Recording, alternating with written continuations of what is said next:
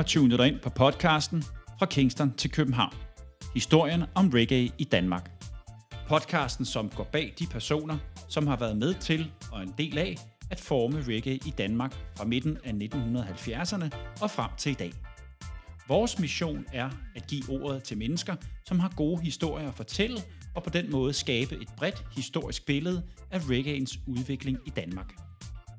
Denne podcast kommer vi til at tale med musikere, sangere, DJ's, selectors, skribenter og journalister, som er og har været en del af dansk reggae-historie. Vi er Jørgen Husum og Lars Larsen. Velkommen til.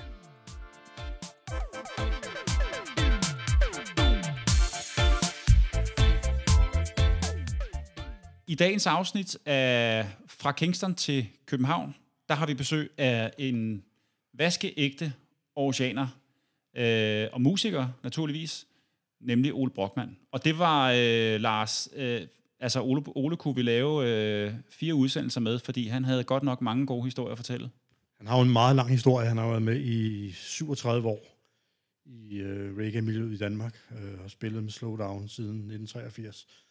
Og han kom med nogle virkelig øh, spændende historier, synes jeg, omkring, øh, eller kommer med nogle øh, spændende historier om, omkring øh, reggae-bassister. De mest kendte selvfølgelig Robbie Shakespeare og, og Aston Family Man Barrett.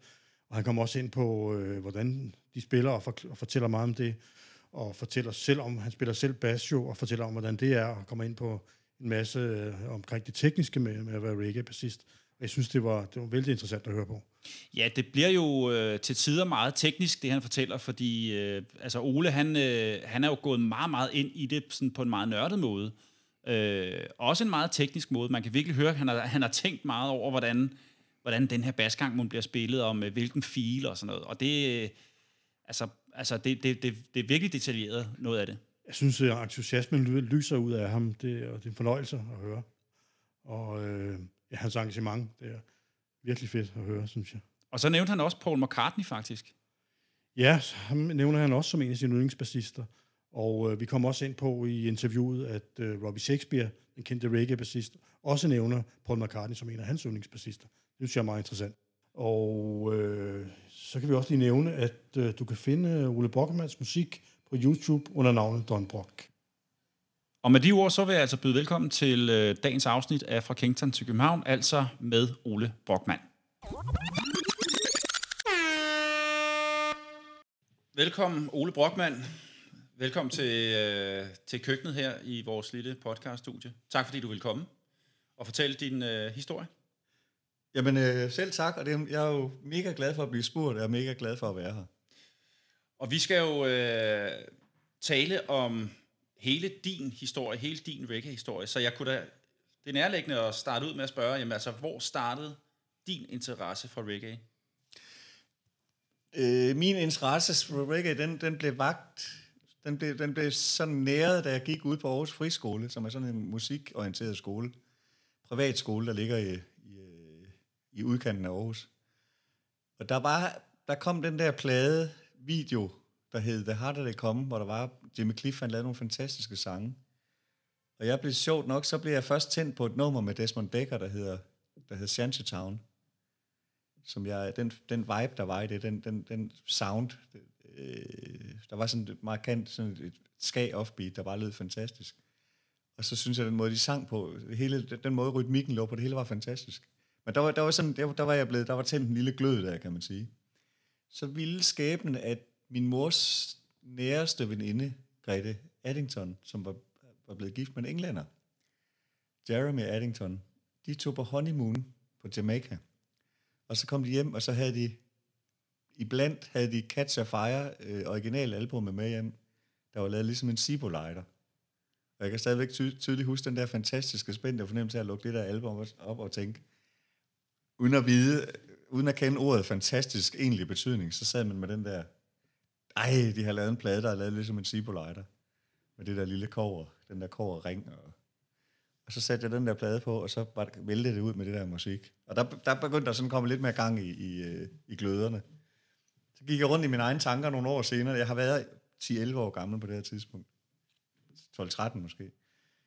Så da jeg var 16 år gammel, så hørte jeg, så kom Positive Vibration ud af radioen faktisk i et program, hvor øh, Al Jones han sad og havde sådan en, en de der dybde, dybdegående, længerevarende programmer, hvor han fortalte om en genre, eller en musiker, eller en, en, en, en periode, eller et område i musikhistorien.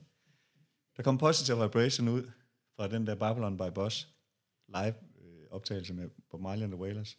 Og der, blev jeg, der, der, gik jeg ind, der gik tiden i stå for mig. Og det, selvom jeg er 54, så er jeg der stadigvæk. Og det er en skøn fornemmelse. Var der, var der et særligt nummer fra det album, som... Det var, Positive Vibration. Det var Positive ja. Vibration. Og så fandt jeg ud af, hvad de, hvad, hvem det var, og købte alle albumsene. Og jeg, var, jeg var så begejstret for de der plader, så jeg altid gav dem væk til folk. Jeg tror, jeg har købt dem to-tre gange. Det var så fedt, og det, det skulle der deles ud af det her.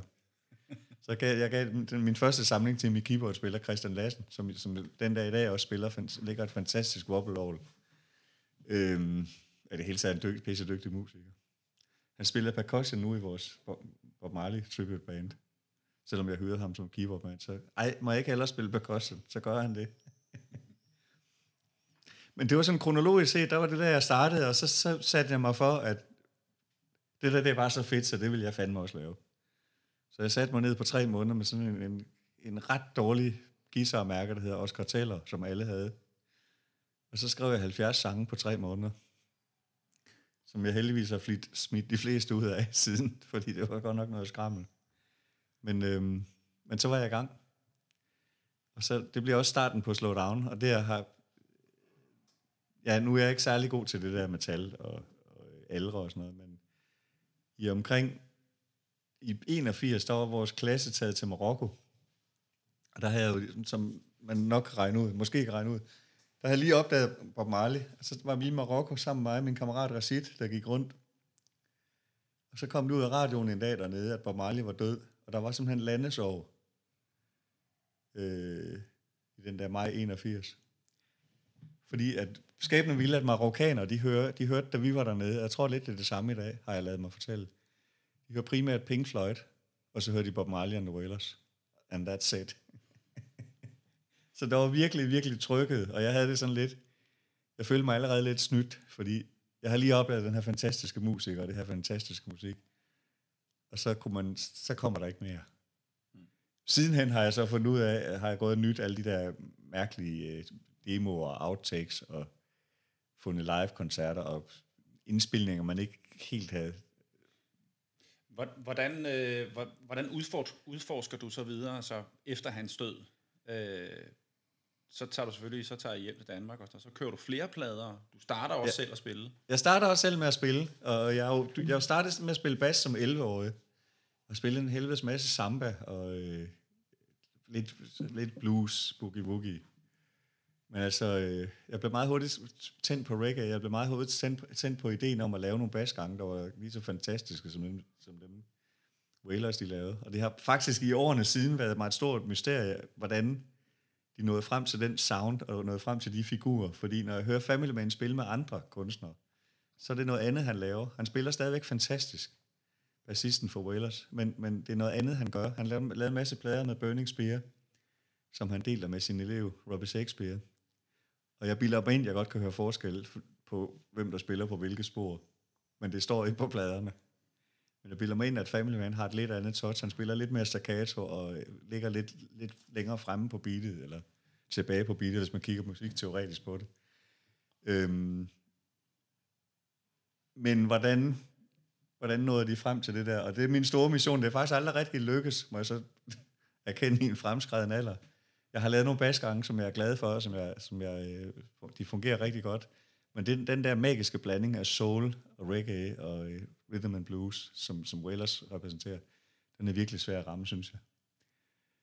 Er det, er det, er det stadigvæk øh, mysterium for dig i dag, hvordan ja. Aston han ja. får, rammer den sound ja. og, og det touch og det feel? Ja.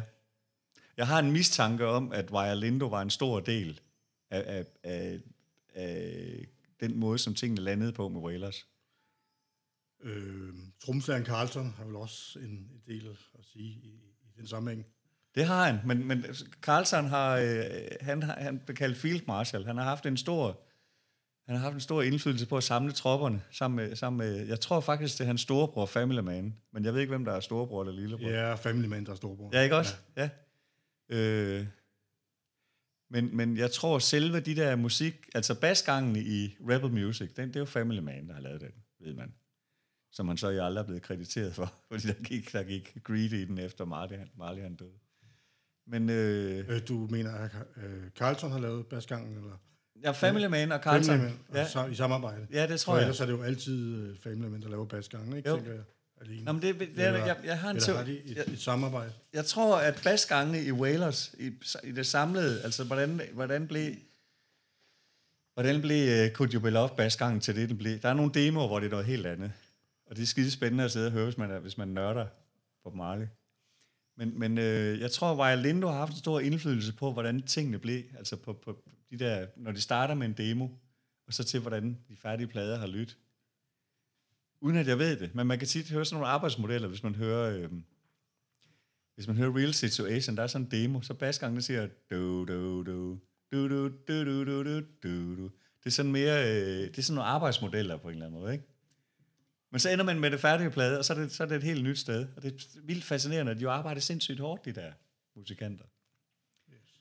Øhm, men jeg har jo, jeg har jeg, i Slowdown, der har jeg altid, i og med at jeg synes, det var enormt svært at synge og spille bas, så har jeg altid hyret nogle bassister. Og så har jeg sat dem til at spille de basgange, som jeg har fundet på. Og så har jeg selv øvet mig i at spille guitar. Det går faktisk heller ikke særlig godt. Eller heller ikke. Det går ikke særlig godt. Jeg synes, jeg er stiv. Men øhm, jeg spillede guitar i, i alle årene med Slowdown, fordi jeg selv ville synge min egen historie.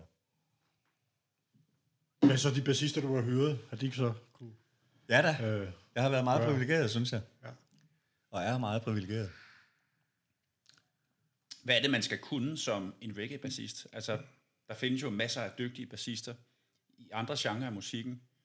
Hvad er det, man skal kunne, som en, når man skal spille den form for reggae, den form for reggae, som, øh, som I gør for eksempel? Man skal, man skal have en dyb og basal forståelse på, på vigtigheden af at holde pauser. Fordi når man, når man hører, og det kan man faktisk sige om alle musikgenre, vil jeg påstå, men når man, når man sidder og nærlytter, hvordan et godt reggae-nummer er bygget op, så handler det selvfølgelig om, det lyder selvfølgelig sådan, som det gør, fordi folk laver noget. Men det, der essentielt definerer det, det er alt det, de ikke laver. Hvis man sådan guitar, hvis man, hvis man sætter en eller anden, hvilken som helst guitar, guitarist til at spille en reggae-sang, så sidder de med nogle, med nogle offbeats, som er meget lange. Ting, ting, og allerede der er det gået galt. Eller, det er i hvert fald noget, de, et, et, et, en stillingssag, de ikke har, har, har opnået endnu. Fordi summen af alt, hvad folk laver, er det, der skaber det fede nummer. Og sådan en band som Wailers, hvor der faktisk er mange mennesker, men der er to keyboardspillere, der er to percussionister, der er, to, der er en hel masse mennesker, der står og larmer. Og hvis man hører demoerne derude, så altså, før de går i gang, før Carlton han har talt 1, 2, 3, 4, så er det fuldstændig kakofonisk at høre på. Alle står og fedter med, og nudler med deres instrumenter, det er helt, helt gak. Så går de i gang, og så bliver det super stramt og super tight. Og det er vildt fascinerende. Så en god reggae-bassist, og, øh, som man sikkert også kunne overføre til andre musikgenre, med bassister og guitarister, etc., det er en forståelse for pausen. Det er en forståelse for at, at, at, at lytte til udefra, hvad der foregår inde i, inde i, øh, i kernen af bandet. Jeg har, øh, jeg har også spillet i, i mange år, og har prøvet mange forskellige bassister. Øh, jeg har prøvet at spille sammen med mange forskellige bassister, som ikke nødvendigvis havde den her reggae-baggrund.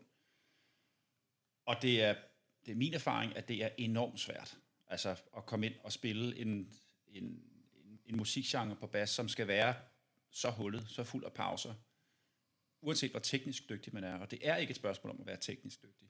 Det er, øh, det har virkelig været udfordrende at finde nogen, som kunne finde sig til rette i det.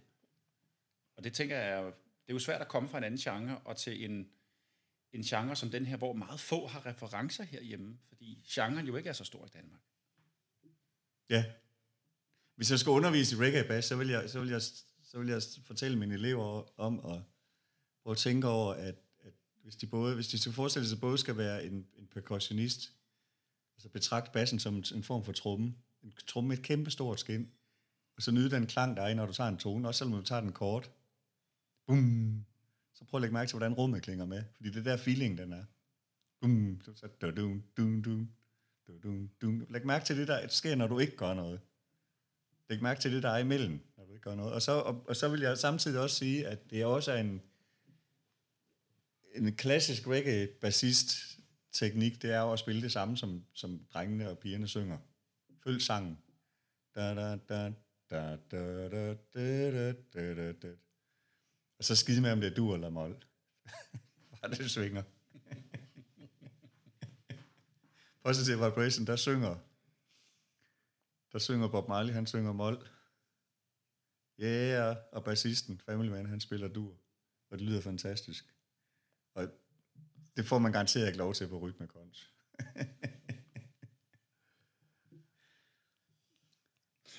Men det er et godt spørgsmål. Jeg tror, jeg tror øh, min start som bassist på at, at ville den gode basgang, det, er jo, det starter jo allerede da jeg var fire år gammel. At høre Abbey Road, at høre Come Together. Den der øh, lækre høfner bas, han har. Og jeg nok, hvis jeg skulle dømme, en, hvis jeg skulle udnævne en konge af, af, af den gode basgang, så vil jeg sige Paul McCartney. Fordi han er, han er så... Øh, og det, ham tror jeg faktisk, vi alle sammen har lyttet på, på en eller anden måde. Han er, ikke, det er jo ikke, han er jo ikke på den måde. Selvfølgelig er han teknisk velbevandret. Men det er jo ikke, det er jo ikke sådan noget... Øh, det er jo ikke sådan noget vivlbas. Det er jo ikke sådan noget tordenbas. Men det er den, den understøttende, rytmisk øh, velfungerende melodi og basgang, som han er eksponent. Og den sammenligning, kan, den, den, den, vil jeg også, den vil jeg også bruge på øh, Family Mans, altså det, han har lavet. Apropos Paul McCartney, så læste jeg her forleden dag, at uh, Robbie Shakespeare nævner Paul McCartney som en af hans yndlingsbassister. Ja, Det var meget sjovt. forståeligt nok. Men Robert Shakespeare har også i nogle interviews, jeg har læst, udtalt, at han, han går, han er altid brændt for den gode basgang. Altså den der, den der huskbare basgang.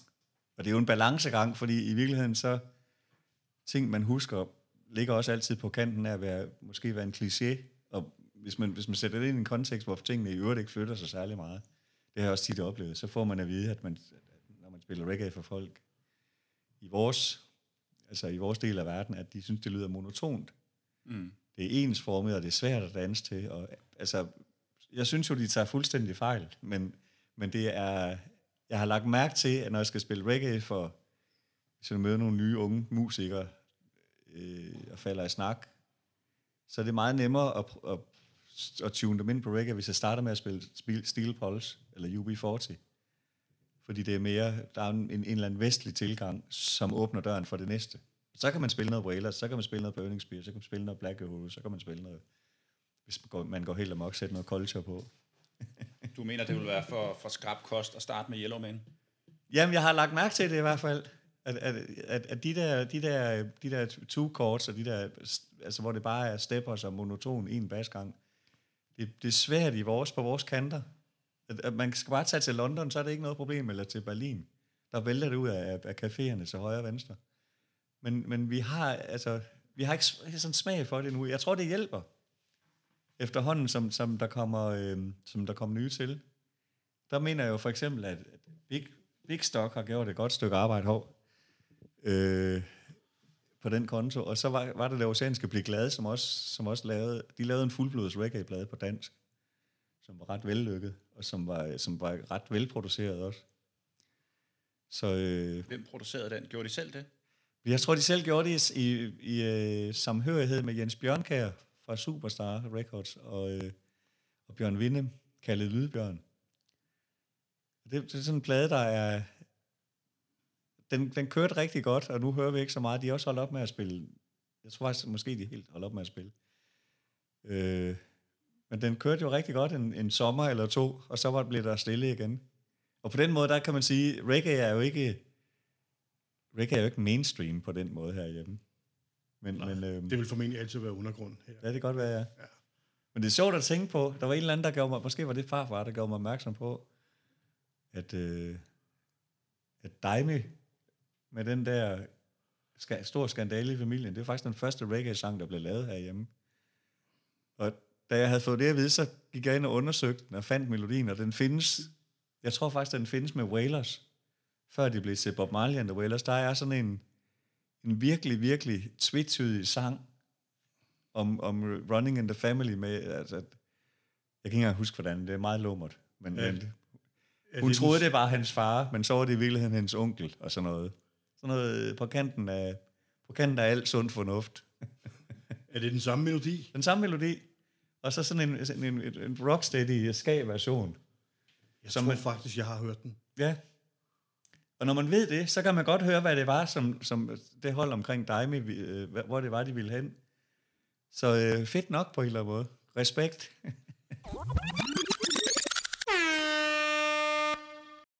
Ole, kan du ikke øh, fortælle os lidt om reggae-scenen i Aarhus før og nu, og lidt om Slowdown og de andre konstellationer, du har været med i? Jo.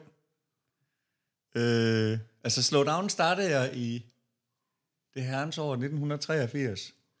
Og vi har faktisk aldrig rigtig været stoppet. Altså det, det er der. Og lige nu der ligger det og simrer lidt. Øhm, men er, altså,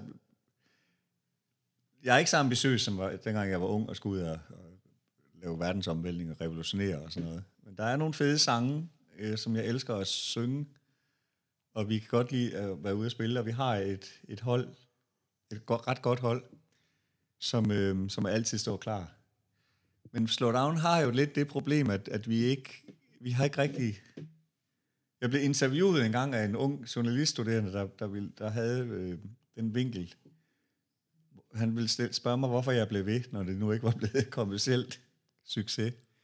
Og der kan jeg jo, altså det var et spændende interview, et spændende spørgsmål. Og jeg, jeg, jeg er jo drevet af passion, jeg er drevet af en reggae-passion, som, som øh, det er lige før det minder om religiøs kald på en eller anden måde.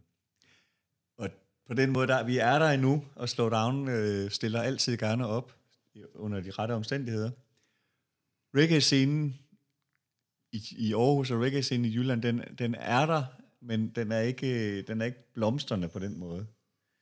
Øhm, der er en fantastisk amerikaner, der hedder Hensel Clark, som laver Aarhus Reggae Festival en gang om året. Og han, øh, han er simpelthen så fed at samarbejde med. Han har sådan et godt drive. Og han er enormt, han, man, han er enormt nem at lave super aftaler med. Og øh, altså, det, det, det er et super godt projekt, han er gang i. Og næste gang, han skal lave festival, som jo så først bliver 2021, takket være covid-19, øh, der har jeg nogle, nogle gode inputs til ham, fordi at jeg er faktisk, jeg har den blandt andet en, det store privilegie at blive hidkaldt som, som basgangsdesigner til et ungt Aarhus-band, der hedder Total Hip Replacement, som, blinder, som, som øh, blander øh, funk og afro og, og øh, reggae og generelt bare rytmisk musik på en super spændende og lækker måde. Og de spiller fantastisk. De har en blæsergruppe, som jeg faktisk vil, har tænkt mig at låne til Slow Down. Fordi de spiller pisse skarpt, og de, er- de kan genren. De, har, de hører ja. rigtig meget Wailers. Og de er helt unge, og de er helt unge, Ja. og, og, øh, og har en fed energi og er fede at arbejde med. Så der, der kommer jeg ud, og de er ved at lave, jeg tror, de er ved at lave noget, der minder om et album lige nu. Så kommer jeg ud og designer nogle basgange, øh, som dybest set består i, at jeg hugger en hel masse gammel stilpols, og hvad jeg nu kan slippe afsted med, og så blander jeg det sammen på en ny måde, så det lyder som om, at det er noget, jeg har fundet på. Men, øhm, men øh, og så, så har, har de brugt de forskellige, de er på jagt efter en bassist lige nu, tror jeg nok. Så, øhm, så den bassist, som de har med på det pågældende job, og der er siden, hvad der nu bliver en fast bassist, spiller så de ting, jeg har fundet på. Selvfølgelig med, altså, så kan man lave sit eget twist og sin egen version af det. Øh, og så, jeg ved ikke, så er der et, der er et reggae scene i Odense, som, hedder, som er meget drevet af min, vores gamle ven Anders Skem. som vi også får med i en senere podcast. Ja, lige præcis. Og jeg ved ikke, hvad de har gang i, men de har også altid gang i et eller andet. De har noget, der hedder Rambuk lige nu, tror jeg nok. Ramgoats, Rambuk. Ramgoats, tror jeg. Ramgoats, ja. ja. Øh, og så ved jeg ikke, om der stadigvæk... Der var jo i 80'erne, der var der et blomstrende miljø i Aalborg, hvor der var nogle fantastiske reggae-festivaler, hvor det hed Misty and Roots, og den, i den liga op at spille. Ja, der var også øh, dem, der hed Rastabirds, Ja, og som, var det dem, der senere blev til Busbeater? Kan du huske det? Eller hvad? Rasta Birds var forløber. Jeg tror, nogle af dem gik måske videre, det ved jeg ikke, men jeg ved, at Mark Balle Hansen, der, der øh, spillede trommer i Rasta Birds, han også bor i Aarhus. Og han, øh, udover det er ikke noget, han selv går og snakker om, men det var ham, der det var, han var Danmarks første reggae-trommeslager, tror jeg, så vidt jeg kan regne ud. Han synger også ret fedt. Han har sådan en mørk, lækker øh, Barry White, øh, lækker øh, vokal, og har sunget en del. Så ham kan man også, hvis I kommer til Jylland, øh, gribe fat i og spørge, om han har lyst til at, at fortælle. Øhm, og Busbeater, som jo på en eller anden måde, det var sgu lige, jeg ved ikke, om de kom i radioen også, men de, de lavede nogle fede ting, og, øh, og havde, havde fanget genren også, hvilket jeg jo synes er måske det sværeste ved, at- ved, ved jeg synes stadigvæk den dag i dag, selvom jeg har komponeret reggae-musik, siden jeg var øh, altså i teenageårene, det er svært at lave noget, som jeg, hvor jeg, jeg har den der, at det her det fungerer fandme godt, det gør det for mig på en eller anden måde. Men det er der lykkes et par gange. øh, og den her de fanget, synes jeg også.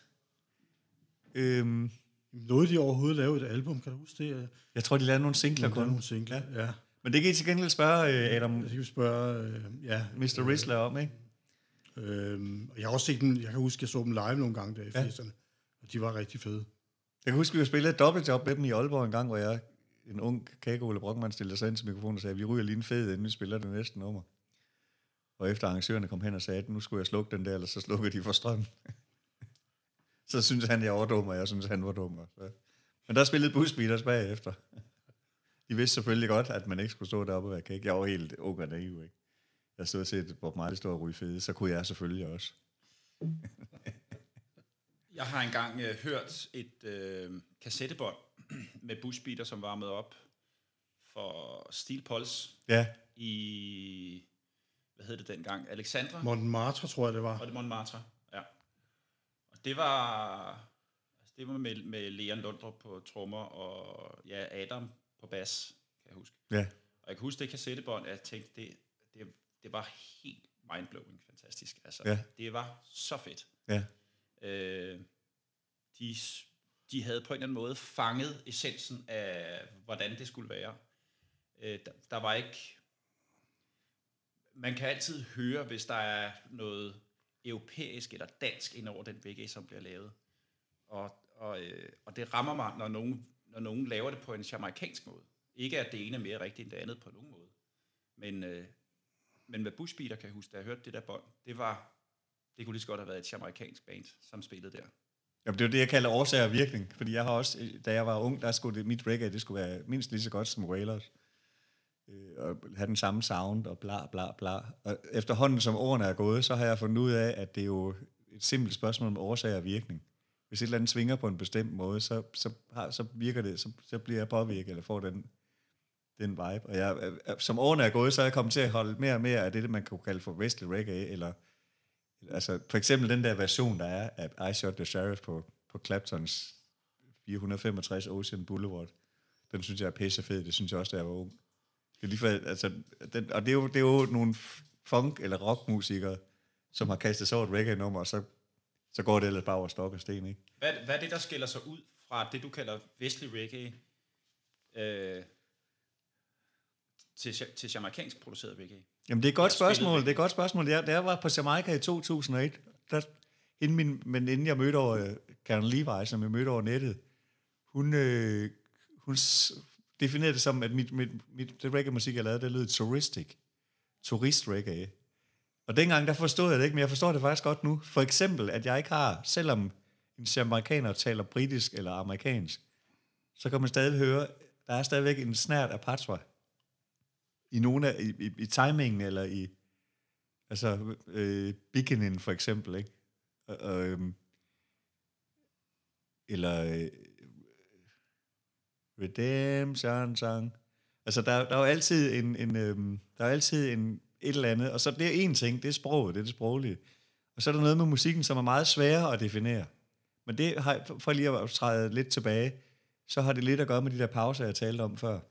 Hvordan når man hører en, en øh, når man hører en bluesmusiker spille en shuffle, du, du, du, du, du, du, du, det kan vi alle sammen spille.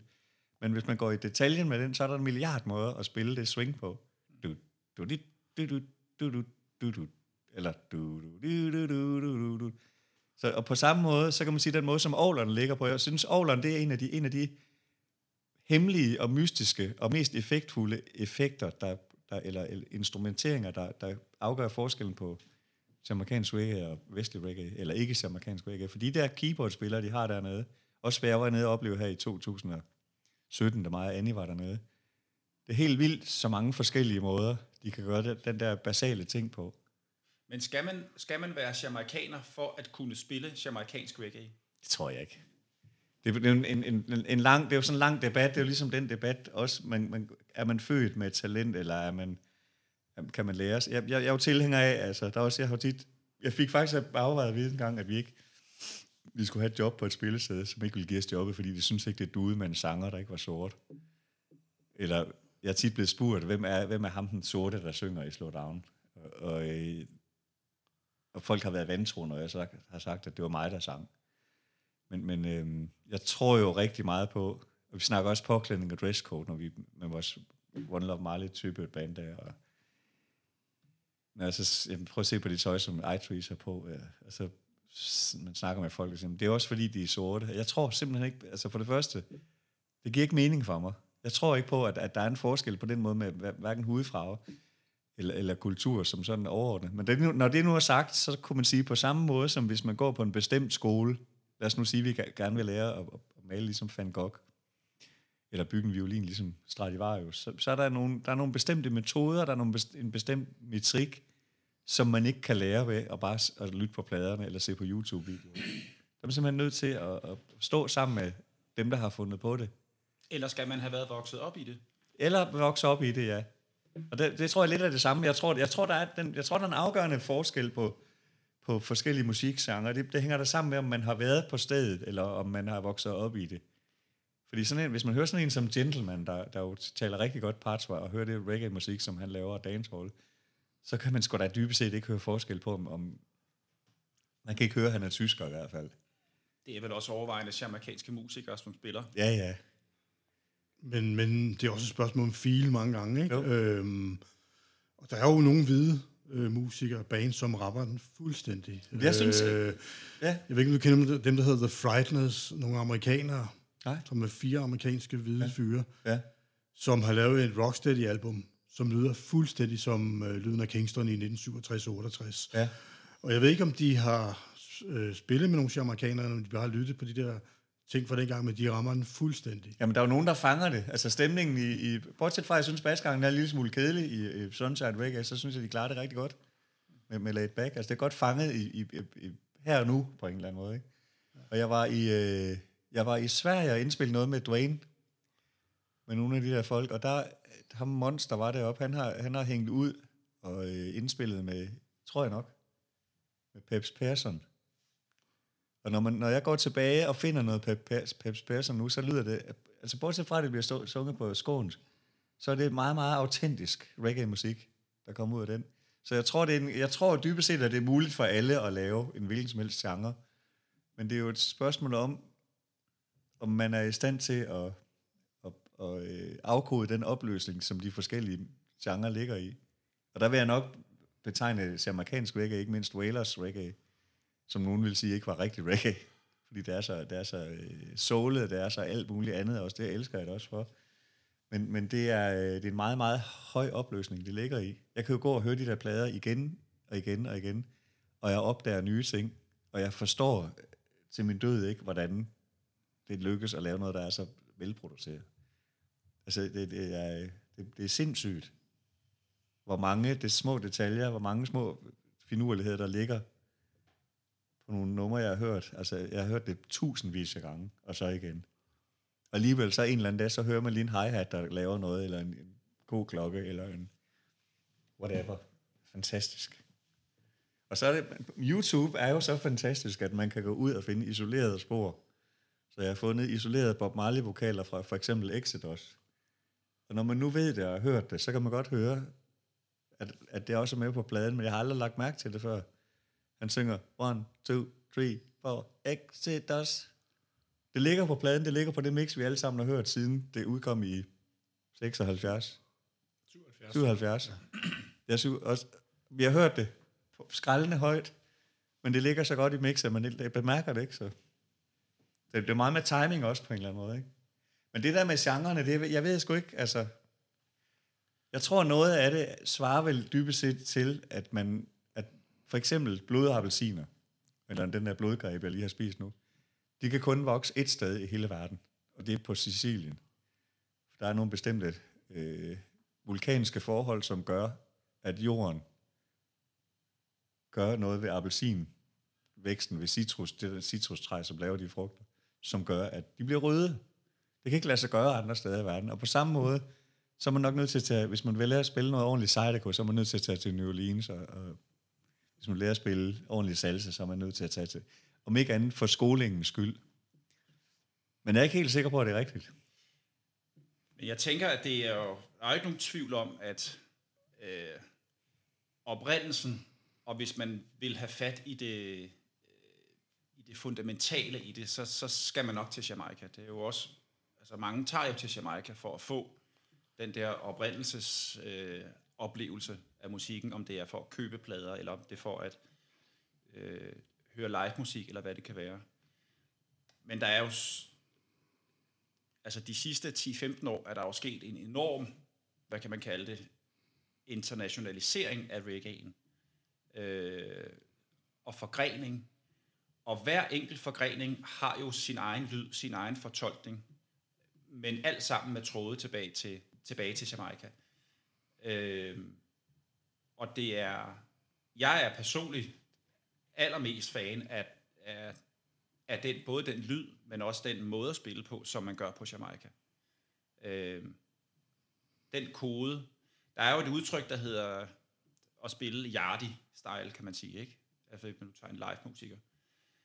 Og der er bare en måde at udtrykke sig på og spille med en attitude, som jeg kun har oplevet, at jamaikanere kunne gøre.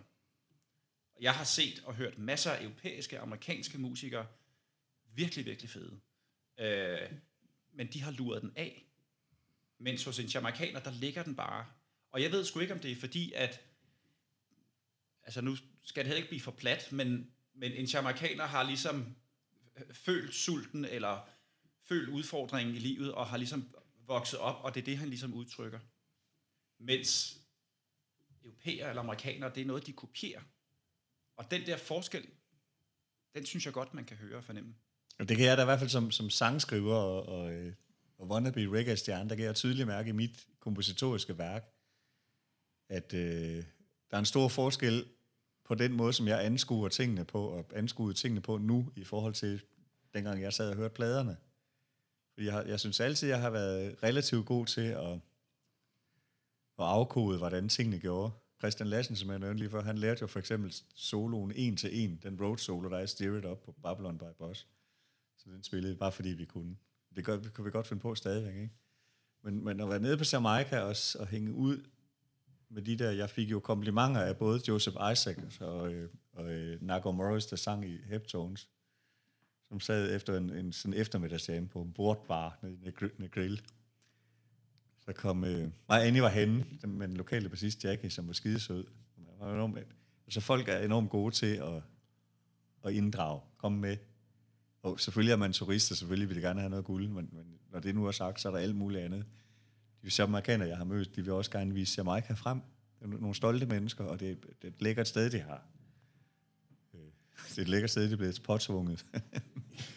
men men øhm, Jackie, han spurgte Joseph Isaac, som er en legendarisk Studio One trommeslager.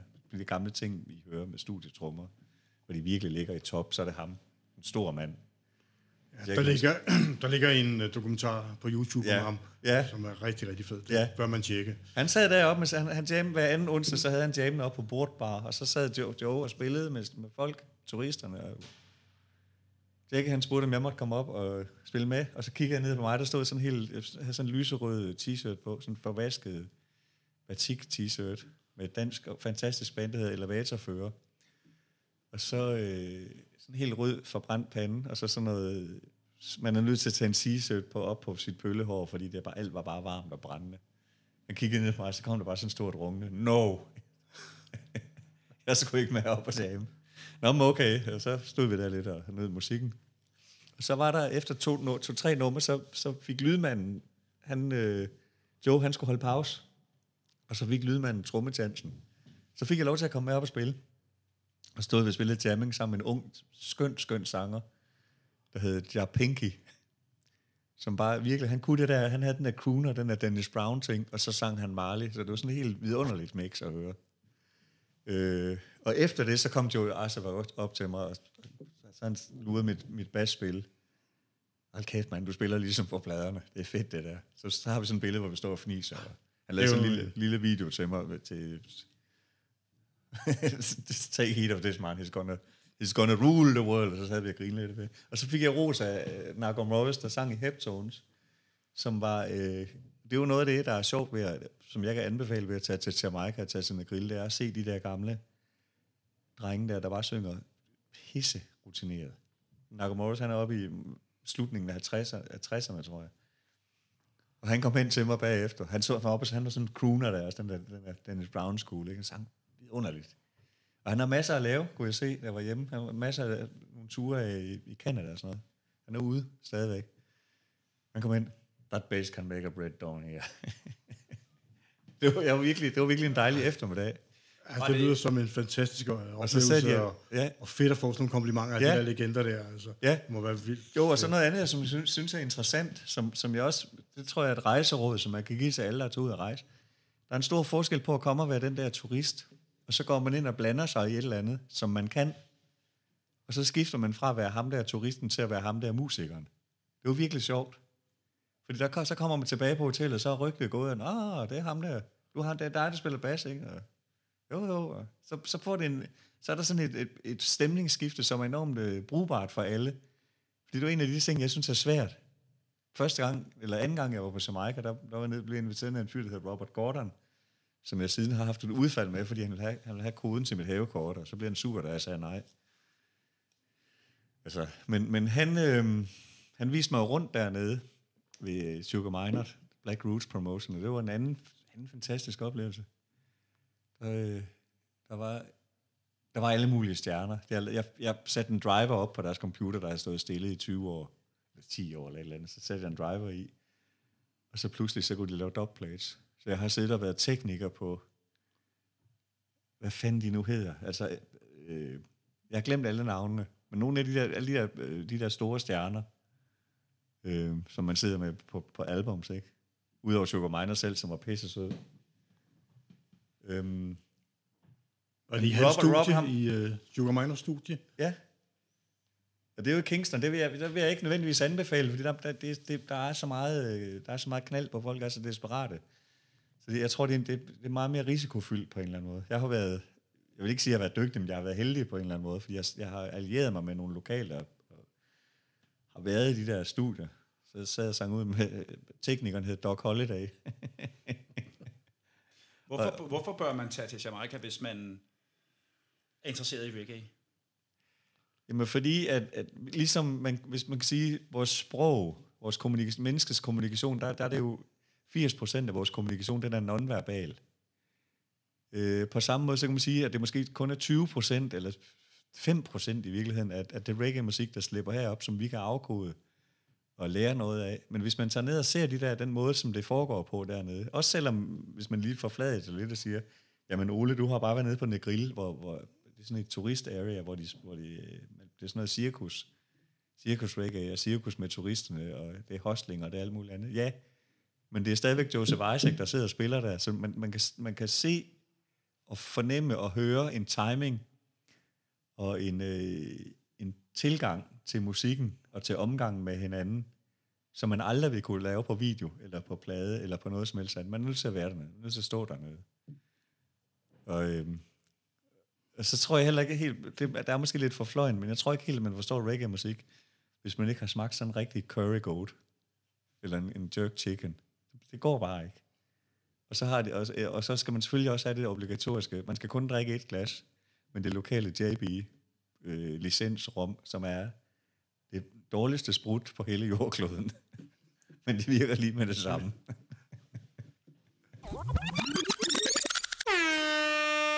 Ole, jeg kunne godt lige tænke mig at vende tilbage til Slow Down, dit, dit orkester der. Er det rigtigt, det er Danmarks ældste nulevende reggae-orkester? Ja, det vil jeg tro på. Det vil jeg skyde på. Hvor lang tid, hvor, hvor, Hvornår øh, var det, I startede? Vi startede i 83.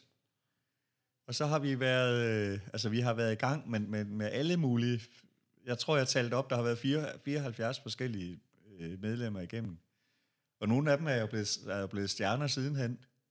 Jeg des, jeg har desværre lige været til begravelse med, med min, min gamle ven Jens Jones, som, som spillede percussion en årgang, og som er storebror til Camille Jones, der var korpige, og vi lavede, øh, lavede, vi skrev alle kor, alt kor sammen i vores unge dage eller en del af kor, som vi stadigvæk bruger.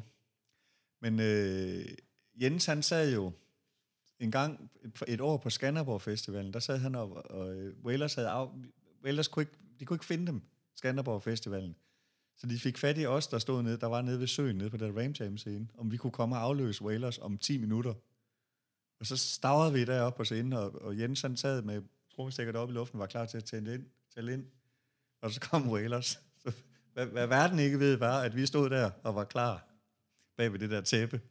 Og så i løbet af, det var så vildt at se, så kom Wellers ind i slow motion og stillede op på rekordtid.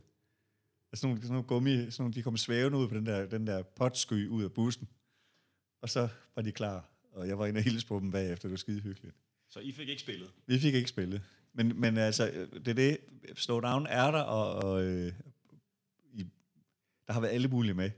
Jens Jones' begravelse, det kom fra der mødte jeg Emil Falk, som lige nu ligger top, som han ligger på de tre numre, der ligger på førstepladsen på Spotify som producer. Og Emil, han er en, en mega dygtig guitarist. Øhm, han har også været med i en, sådan en periode i Slowdown. Øhm, der var alle mulige med indover, og fred være med det. Og vi er der endnu. Og jeg har en plan om, at jeg vil genindspille numrene, med, og så vil jeg gerne prøve at have nogle andre sanger på, fordi at nu har jeg ligesom selv lavet to halvforkølede album, så jeg synes ikke, jeg synes sangerne, sangene i sig selv fortjener en bedre øh, produktion og en bedre indspilning. Og, så jeg har sådan en plan, som jeg øh, lidt er i gang med. Øh, nu skal det ikke gå alt for stærkt med sådan et navn. Men, men øh, skæbnen vil, at via mit arbejde som lydtekniker på V58, der har jeg mødt nogle af mine store helte, Claus Mens og Søren Frost, og, som viser sig at være nogle glødende reggae-trommeslager. Så hvis jeg nu for eksempel kan, altså på et nummer få, få dem til at være, spille på det, øh, øh, trommerne på det her nummer, eller trommerne på det her nummer, så det er det, der er planen på en eller anden måde. Jeg ved, håber, det giver mening. Øh, og få nogle, spørge nogle sangere, om, om, øh, om de har lyst til at give et bud. Og øh, altså benytte mig af det der store netværk, jeg har af, af venner og musikere, og gøre tingene på en, en ny måde. Jeg vil frygtelig gerne have et, et fasttømret orkester, men det er, jo, det er jo ret svært at sælge et projekt, som der ikke er penge i, nødvendigvis. Altså, det hele, det, det er jo det, der... Det hele, hvis man skal ud og sælge et, nogle, nogle koncerter, hvor folk får hyre, hvor man kan kalde det et arbejde, hvor man kan holde, fastholde øh, besætningen, så, så, så er man nødt til at, at have en eller anden form for gulderod eller en betaling. Og det er jo afsindigt svært. Øh, vi har også læst, at du fik en øh, kulturpris i Aarhus i 2018. Ja, øh, det hedder jo en, en kulturpris. Kulturpris. Fordi at det er øh, den lokale kunstner og værtshusholder Hans Krul, som ud, hver år udstif, ud, uddeler en pris til nogen, som han synes har gjort noget godt. Og så, så hedder det så Kulturprisen, hvor man modtager en, øh, en erkendelighed, en, en anerkendelse af, af det, man har gjort.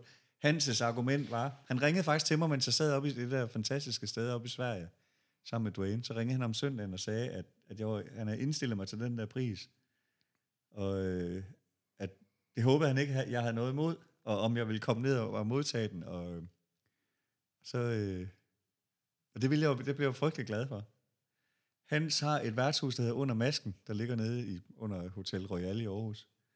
Og det er sådan et sted, som, som, øh, som er som har en rummelighed over for alle typer af mennesker. Altså, det er så godt, det er godt mødested. Øhm, og de spiller, de har spillet altid spillet en, en frygtelig masse reggae dernede. Alt, alt muligt. Altså også nogle, nogle, sådan nogle crossover-ting. Øh, han har et stort reggae-hjerte, og han gav mig kulturprisen med afsæt i, at han synes, jeg har bragt reggae-musikken til provinsen. Og det er jeg jo enormt glad for. Øhm, lidt undrende, fordi jeg synes, så meget synes jeg heller ikke, jeg har været ude at spille, men til gengæld så har jeg været i gang i mange år, så, så på en eller anden måde har det givet et, et afsæt alligevel. Øh, og jeg tror dybest set også, så tror jeg også, at jeg har inspireret øh, nogle af de der unge talenter, jeg har haft med. Jeg havde en fyr med, der hed Benjamin Kisi, som, som øh, fortalte mig en gang, at han nok ikke, dybest set ikke var begyndt at synge, hvis jeg ikke havde spurgt ham, om man kunne synge kor i vores, i vores backing i Slowdown. Og skæbnen ville, han, han, han, har en, han synger, han har virkelig en god stemme. Han har noget talent. Han var med til at lave det, her, det der hedder Are We Brothers med Shaka Loveless. Og øh, Gypsies, hvor han sang og spillede guitar. Han er, han er blevet en kæmpe stjerne, og øh,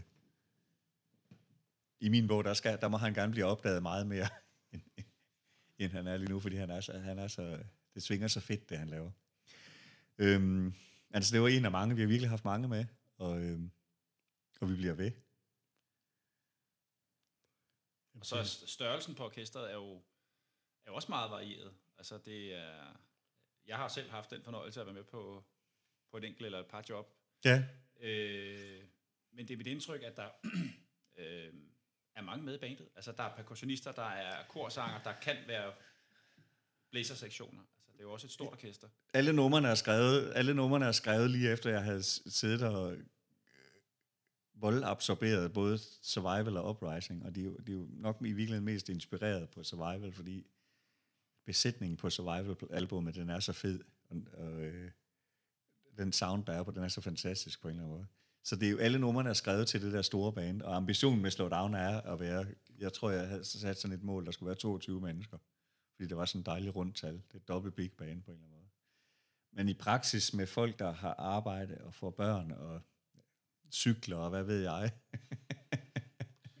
der kan det jo godt være svært. Ja, og som du nævnte før, det der med, der skal være en gulderod, der skal være nogle jobs, Ja, øh, nogle øh, koncerter, man skal ud og spille og sådan noget. Og det Jo. er jo ikke altid, det er der, vel? nej, så, nej. Så, men lige nu synes jeg, det er enormt spændende, hvad der sker med, med hele musikverdenen. Hvis vi starter her lokalt i Danmark med i forhold til den her covid-19-situation, der er det jo spændende at se, hvad for nogle, hvad for nogle udfald, der kommer af det. Hvordan, hvordan tingene lader sig gøre. Det er jo sindssygt godt fundet på, den lokale øh, musikentreprenør, nu har jeg glemt, hvad han hedder, men der lavede drive-in-koncerter nede på Tankrogen.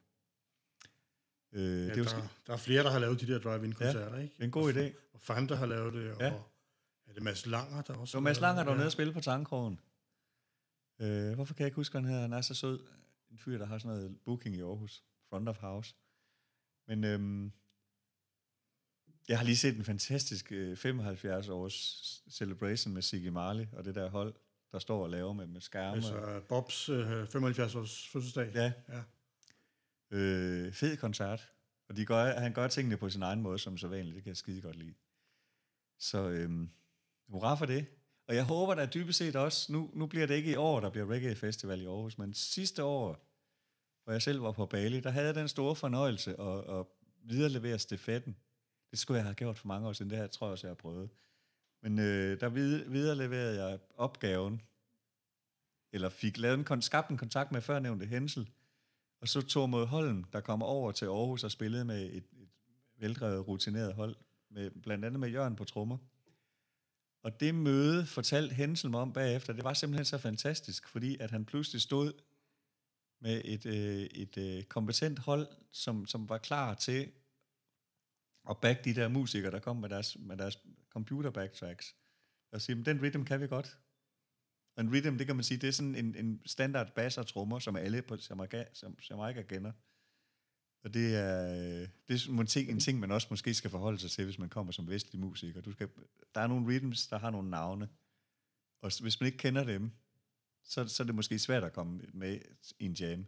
Hvis man kender dem til gengæld, hvis man ved, at ansat rhythm, det lyder sådan her. Hvis man kender dem, jo flere man kender dem, desto større øh, tilgængelighed er der i forhold til at komme med i en jam og spille med alle mulige vilde navne. Så, så det, det møde mellem, mellem Tormod og, og det hold, han kom med, ser jeg frem til at gen, gentage til næste år, som nok bliver 2021. Plus, at jeg har helt sideløbende over på Vestergade, har jeg haft fornøjelsen af at lave lyd på et skabband, der hedder Solomon Gondi. Og så måtte jeg jo hjem og undersøge, hvad betyder det? Det er sådan en laksepaté.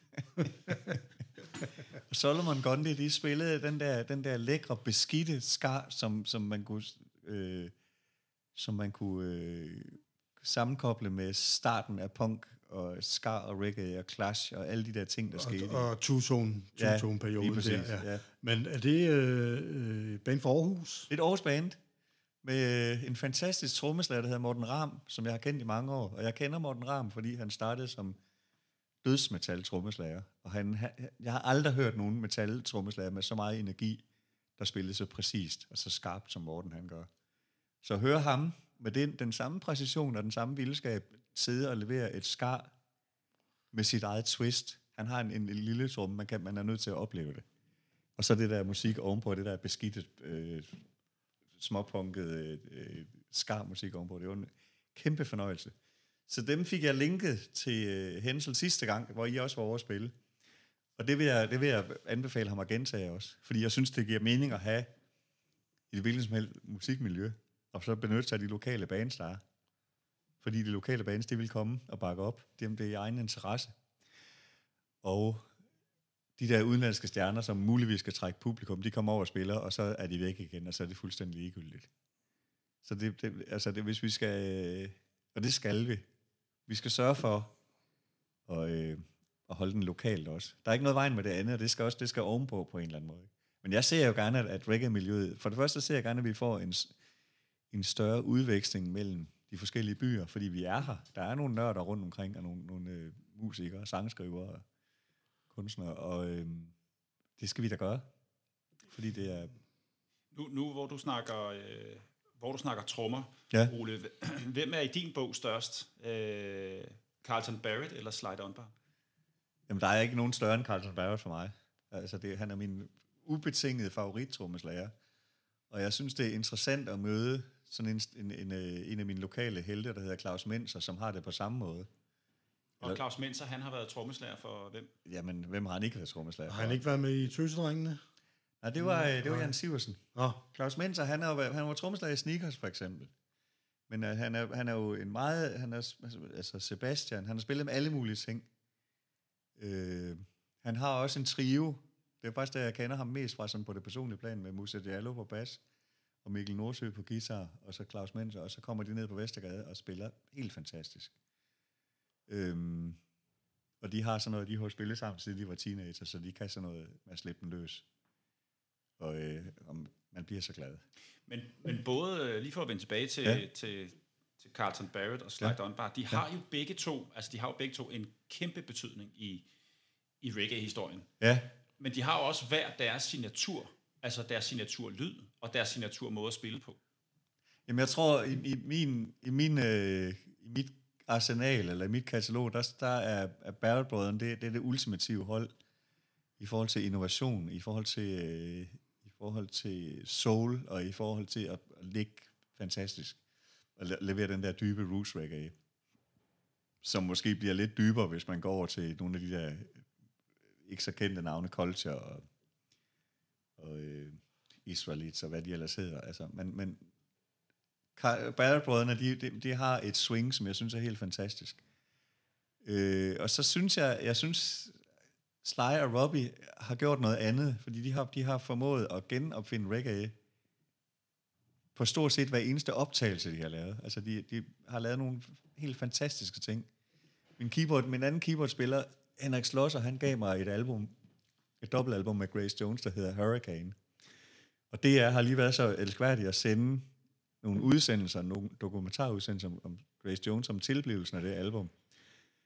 Og der er ikke nogen tvivl om, at, øh, at den måde, som Sly Dunbar som trommeslager har, har, øh, har defineret reggae-musik, og den, den produktion, han har lavet med...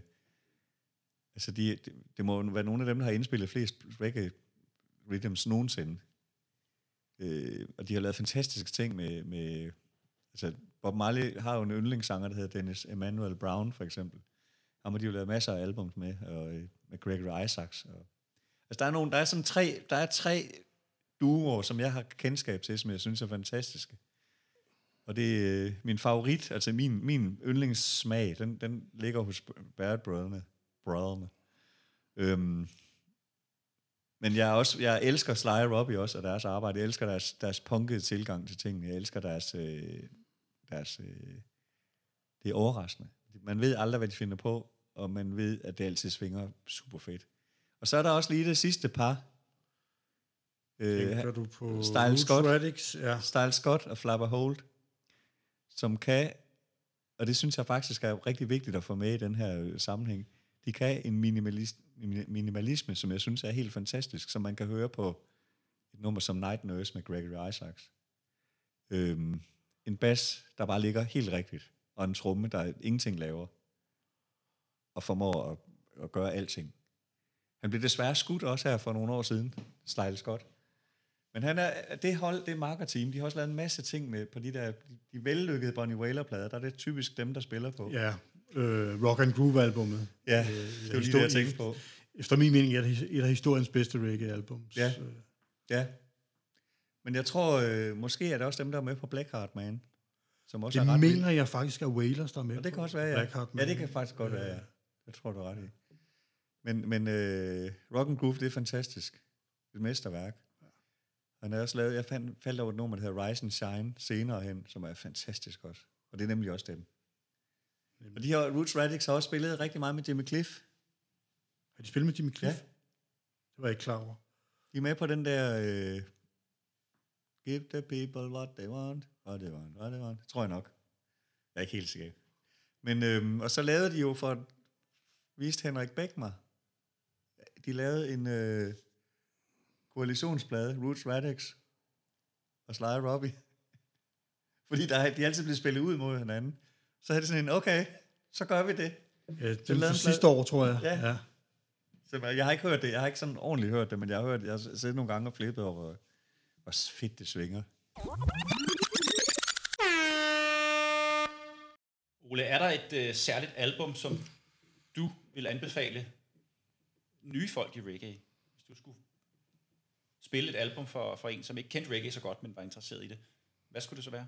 Jamen med hovedet øh, proppet op, rigtig godt og grundigt op i, i halen på mig selv, der vil jeg jo, der vil jeg jo hvis man kommer helt, helt blank og ikke aner en skid om reggae, hvis man kun har hørt Coldplay, eller, eller, eller kommer, altså kommer fra en helt anden genre, så vil jeg selvfølgelig, så vil jeg med udgangspunkt i mig selv anbefale The Harder They Come, soundtracket for den film. Det, der, fordi der er en fantastisk bred repræsentation af de forskellige øh, hoved- og overgenre. Der er godt nok ikke Bob Marley and the Wailers på, men, men der er... Øh, der er noget lækkert skar musik med, med, med Desmond Dekker, der er Slickers, der laver en fantastisk version af Johnny Too Bad. Og der er øh, Scotty med den der Draw Your Breaks, som danske Sticks and Fire lavede en, en, øh, en, en cover på også, uden nogensinde at have hørt originalen i øvrigt. Eller nogen af dem. Og øh, den er, den er sådan, den er, en god bred måde at komme ind på. Det er let, let tilgængeligt også på en eller anden måde. Og hvis vi snakker, og ellers så vil jeg måske anbefale det øh, sideløbende, det album, der hedder True Democracy med Steel Pulse, som i øvrigt er indspillet i Aarhus, i- ude Feedback-studiet, i Knacksernes studie. Hvis, man skulle, hvis, hvis jeg så skulle, øh, hvis jeg skulle anbefale et Bob Marley-album, så ville jeg helt, helt øh, straight up anbefale, at man starter med Catch a Fire-albummet. Og så tager man det kronologisk derfra, fordi man, man bliver på intet tidspunkt skuffet. Det er, det er det ene fede nummer, den ene fede produktion efter det andet. Og når man så bliver ældre, øh, jeg, man skal starte så tidligt som muligt. og når man så bliver ældre, så vender man tilbage og tænker, den der sang, den er lige godt dejlig at høre på. Og det gentager sig igen og igen og igen og igen. Hvordan har du det med mere moderne dancehall? Jeg magter det ikke. Jeg orker det simpelthen ikke. Jeg synes, jeg har det problem med dancehall, at jeg har for mange problemer med det, men, men jeg synes, jeg synes at øh, jeg kan godt lide monoton reggae. Jeg kan godt lide, jeg kan godt lide, når det kører i det samme og det samme og det samme. Men dancehall, det har den virkning på mig, at det er som om, der er nogen, der har lavet et intro på et nummer, der aldrig kommer i gang. Altså, det virker sådan helt, det virker sådan helt øh, spastikagtigt på en eller anden måde. Og så har jeg også, så har jeg også den, det problem, at når man har hørt det ene nummer, det er bygget på den, en, sådan en, en konstruktion, der hedder et mix. Dan, gang, gang, gang.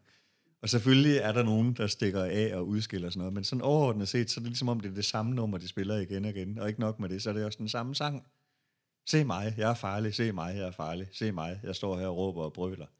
Så jeg synes hverken det lyder godt, øh, og min, min ADHD-hjerne mangler udfordring. Den mangler, den mangler øh, krøller, den mangler melodier, og den mangler øh, graciøsitet. Den mangler, den mangler skønhed. Som Family Man siger i et interview, det er ligesom om, de har, de har, øh, de har musikken, men de er, ikke, de er ikke bevidste om, at de står, det, det, der er krigstrummer på.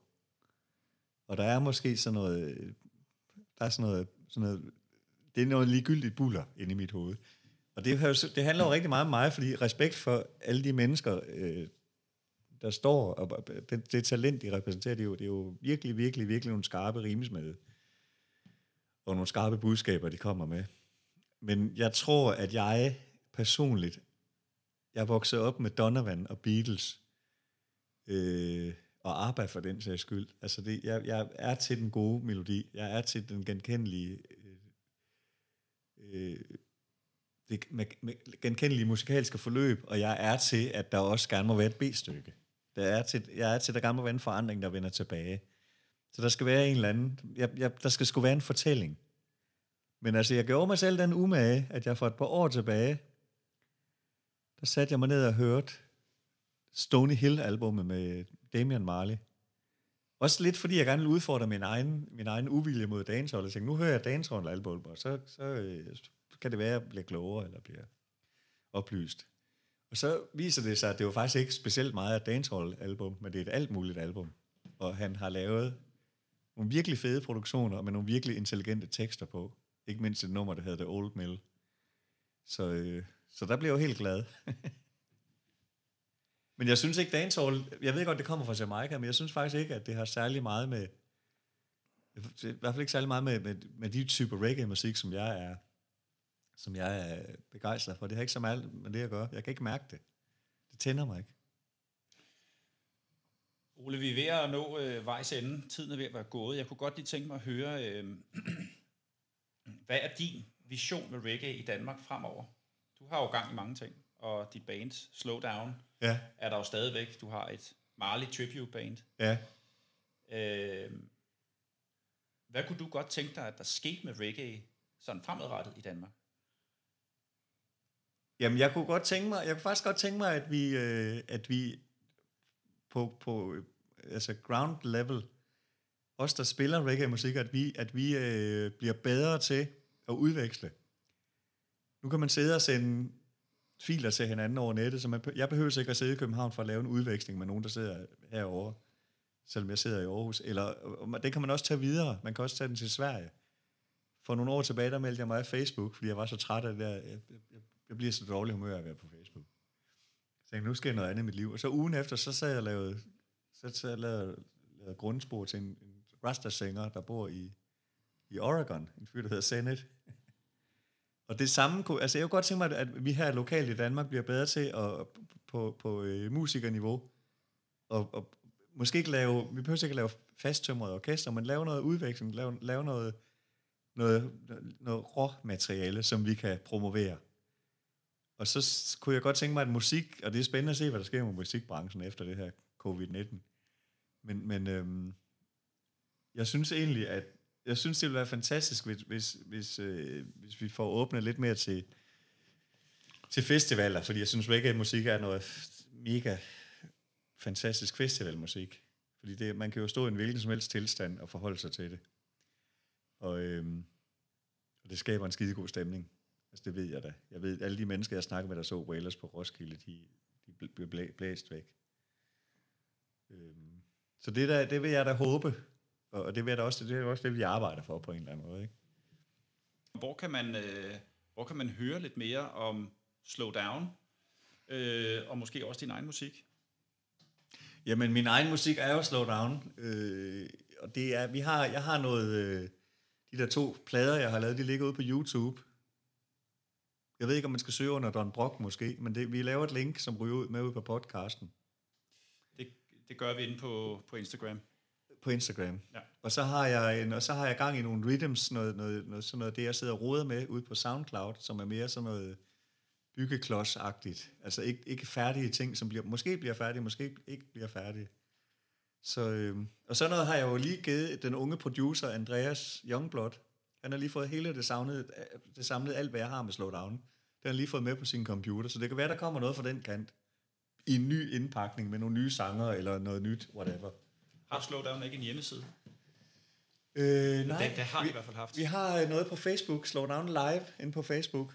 Og der er nok også måske et link. Øhm, det kan være, at vi laver lidt ekstra efter den her session i dag.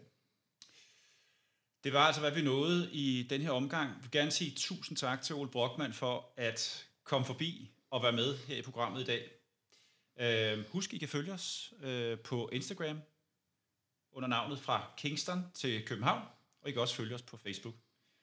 Så gå derind, giv os en øh, rating, og smid gerne en kommentar, eller stil os et spørgsmål. Og så glæder vi os til at være tilbage. Husk, at reggae skal ud til folket.